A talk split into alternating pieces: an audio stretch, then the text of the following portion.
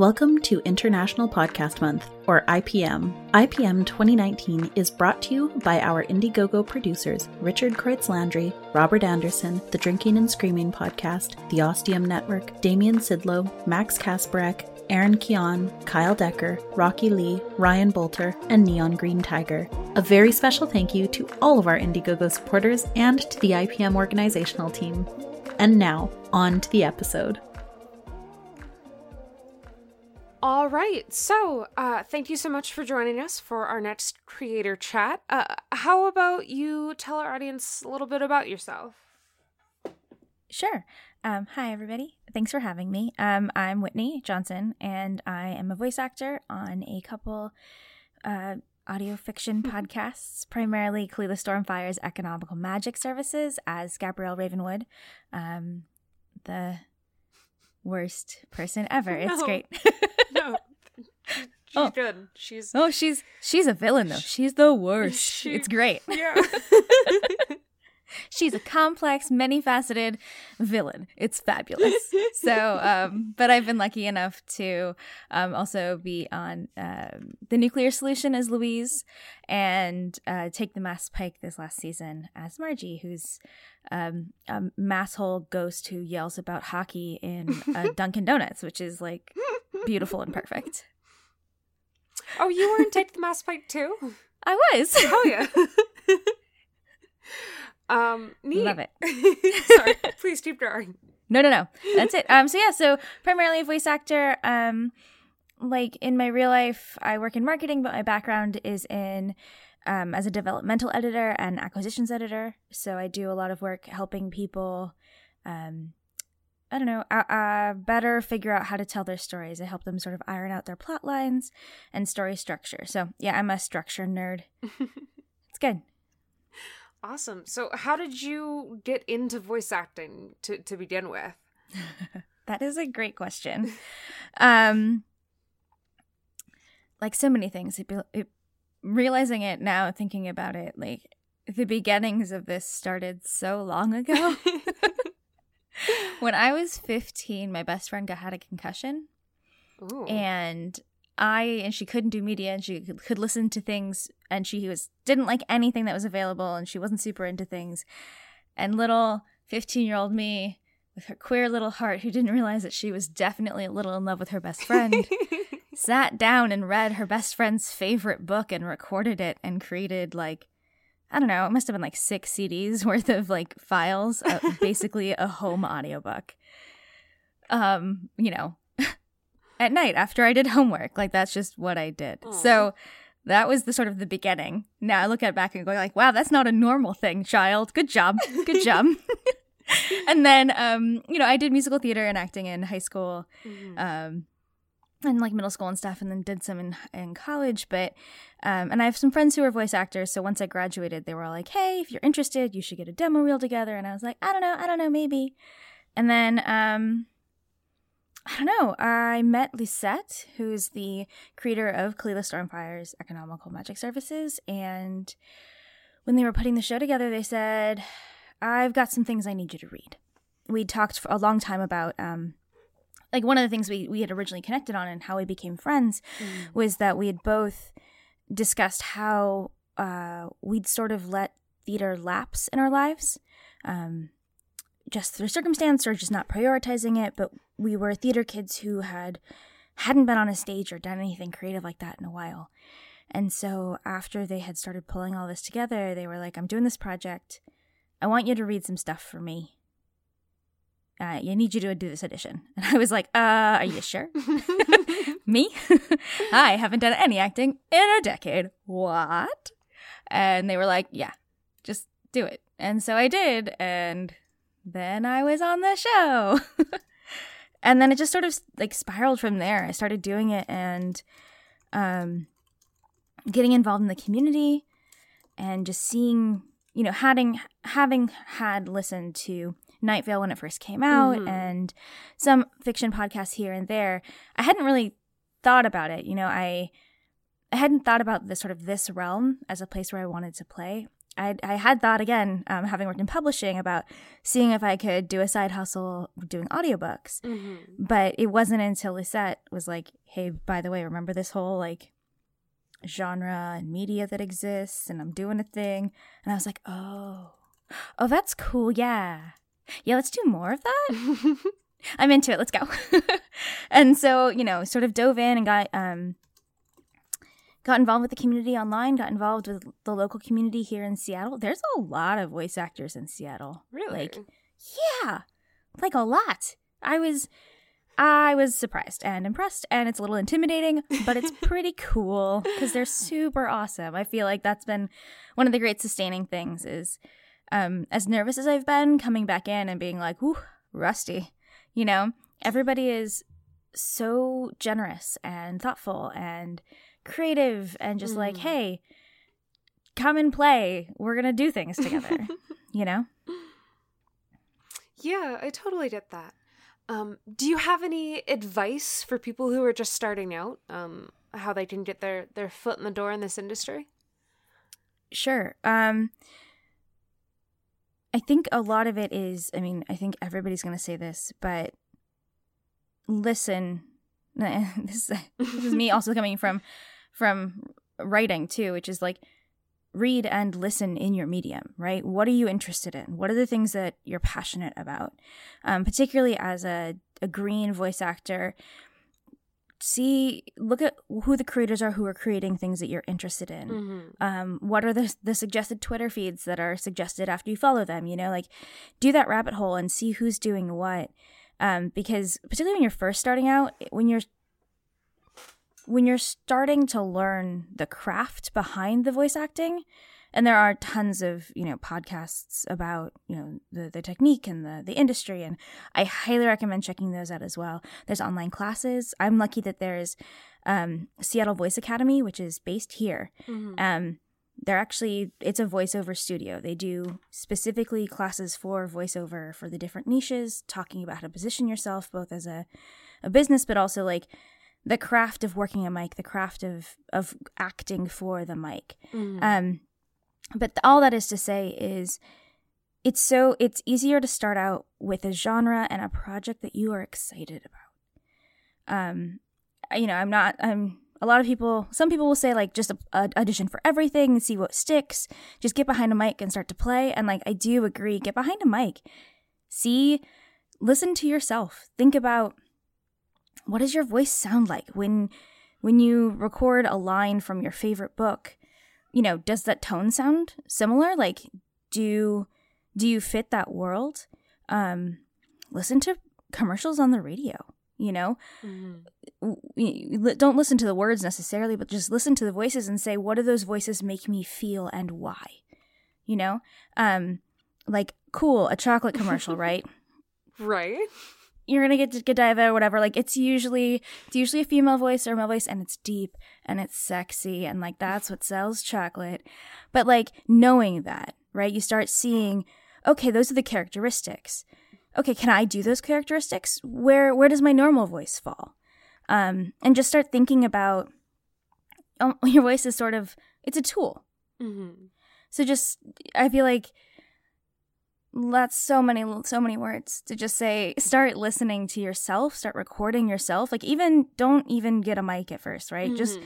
start talking into your your phone and just listen back and say if I'm listening to this not knowing it's me, what it- what what does this voice say about that character? What Mhm. what am I taking from that sound?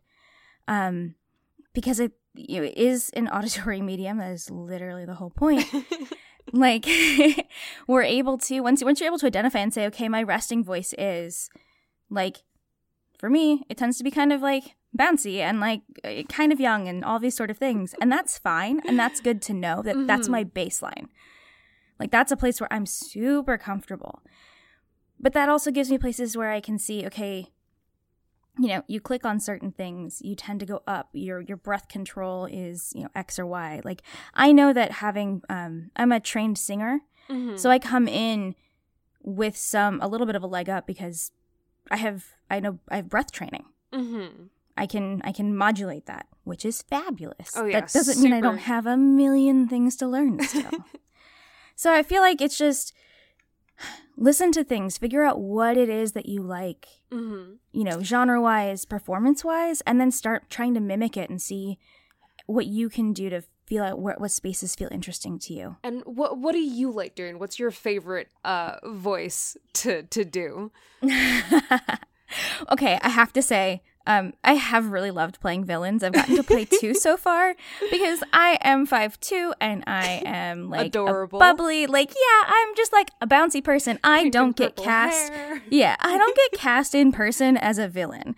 I get cast as the perky best friend, which is fine because um, there's a lot of great stuff to come from that. But like, I don't get to be like the deep, imposing villain, except when I'm hiding behind the mic. So that's been a really fun. Like, I I love playing Gabrielle. Like, Mhm. she is absolutely you know she's my first character but um i feel like gabrielle and margie for take the mass pike have been my two favorites um thanks cat yes uh the cat also really loves when i play gabrielle because um Bit funnier word. yeah exactly you know it's it's all about that witchy witchy thing Okay. Um, but for Gabrielle, she's a very complex, multi-layered character and which Mhm. works for the world of Kalila, which has these characters who, you know, are, are dealing with their own shadows, with with these demons on the inside and the the multiplicity of identities that we carry within ourselves. mm-hmm. And Lisette has built a world that not only is Kalila the the you know, the protagonist has it, but the other players do too. And in this these next upcoming seasons, we're seeing a lot more of that being revealed. Mm-hmm. Um, and so there's a lot of places to stretch and grow. Um, and she's just Gabrielle's just she's kind of terrible, but I also like I love her. Like I she's sort of like a mirror universe me in a yeah, lot of ways. Oh, You, you have to love terrible characters. God, yeah. Right? Like, you know, and there's a lot of stuff right now for Gabrielle where only Lisette and I know her motivations. Mhm. And I I just want to wrap her in a bubble and just like pet her on the head and tell her that she's enough and like that it's gonna be okay and maybe she doesn't need to be uh, terrible. Um but that is not to be in this universe.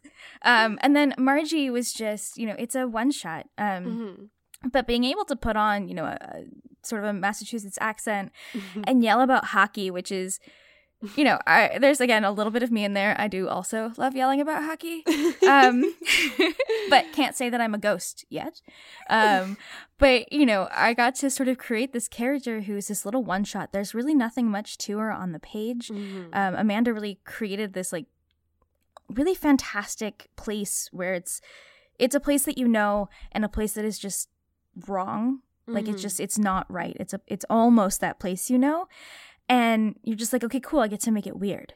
Like how do I make it weird and haunted? And I was like cool. And I came up with this whole backstory for this character. And she has like, I don't know, five lines, and most of it's yelling about hockey.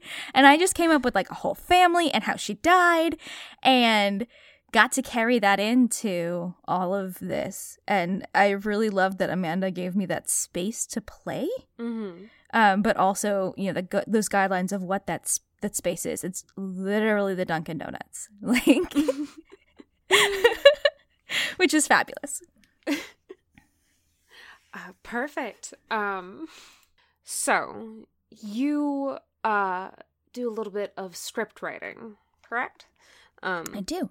where do you draw your inspiration from? Mm, that's a great question. Um some of it for me is like straight up fear, right? So Mm-hmm. um dialogue is scary for me as a writer. Um my writing background is primarily poetry and like really weird ass short stories. Mm-hmm. Um with like first person narrators and not a ton of dialogue and I started I think it was when I started writing fan fiction more. I started getting into more dialogue, which yay, that's Mhm. a thing. But you know, I, I'm I'm I am scared of dialogue, and so getting into script writing has been really interesting because that's mostly what it is. It's just building those relationships through conversation, Mm-hmm. and so I feel like because I'm scared of it. it's almost freeing because it means that like I'm I know that I'm just gonna throw whatever I can Mm-hmm. On the page and then run away for a while because it's scary. And then I come back and I read it. I'm like, oh, it doesn't totally stuck. There's a cool idea there. Rad. So I think um, when I draw inspiration, I just think about. For me, it's. Hmm.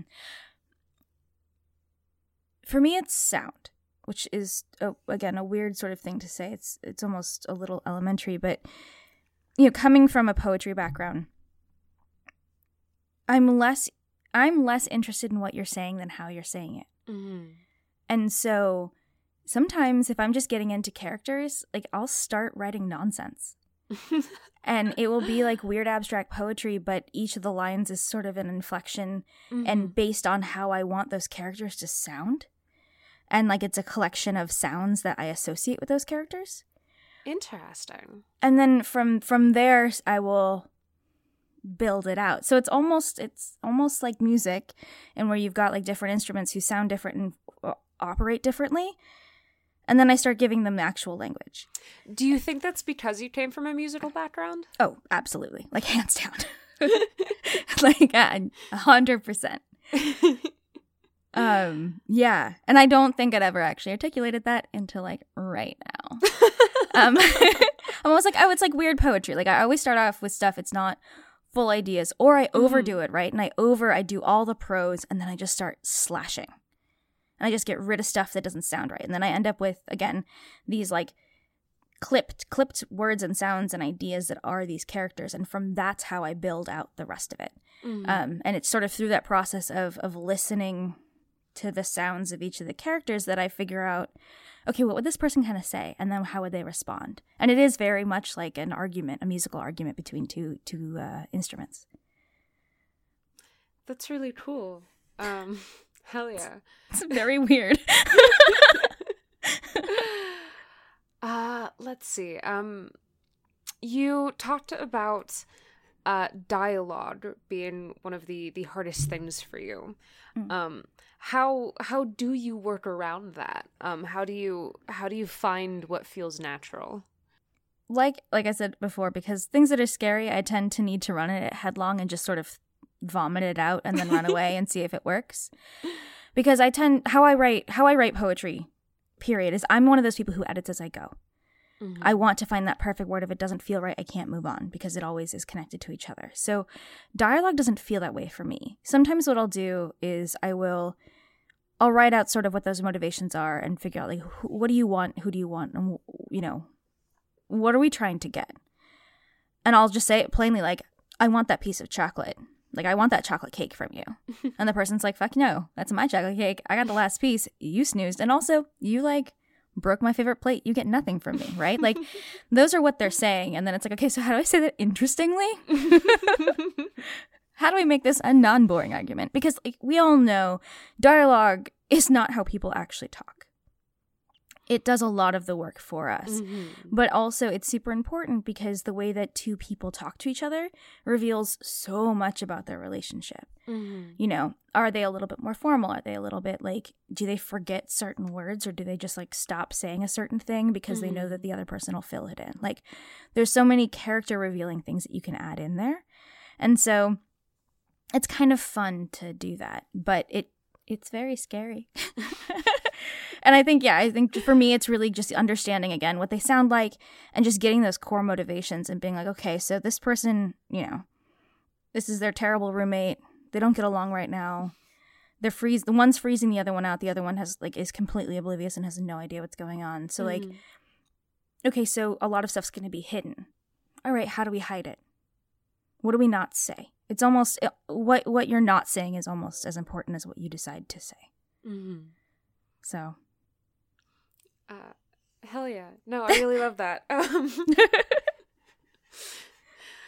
um, that, uh, I believe was all I had for you. Um, Okay. Unless you want to talk about other things. Um, uh, do you have any uh, shows or creators you'd like to to shout out? Anyone you'd like to highlight? Ooh. Um, well, obviously, Lisette Alvarez um, for from Kalila Stormfire's Economical Magic Services. They do some amazing things, and I think there's only more to come from that space and that creator. Um, they're astonishing. They're in so many interesting things, and the way that they think about the world and the worlds that they create, and how generous they are as a creator is um, deeply touching. Um, and I don't know. I guess Will Williams would be another one. Um, Will is doing such oh, yes. amazing stuff in this space and just highlighting um, the best of what's out there uh, and just their generosity of spirit and how they um, have built a a world and a way in which we can all sort of I don't know get to know uh, pieces of the podcasting industry and, and what's out there um, that we mm-hmm. wouldn't necessarily see because we're so focused on the things that we're already interested in. like, I don't know, there's a whole bunch of podcasts that I have subscribed to because Will was like, if you like this, here's something that's entirely different, it has nothing to do with it, but it has these things in common. So you might like that too. And I was like, yeah, okay, whatever you say, Will.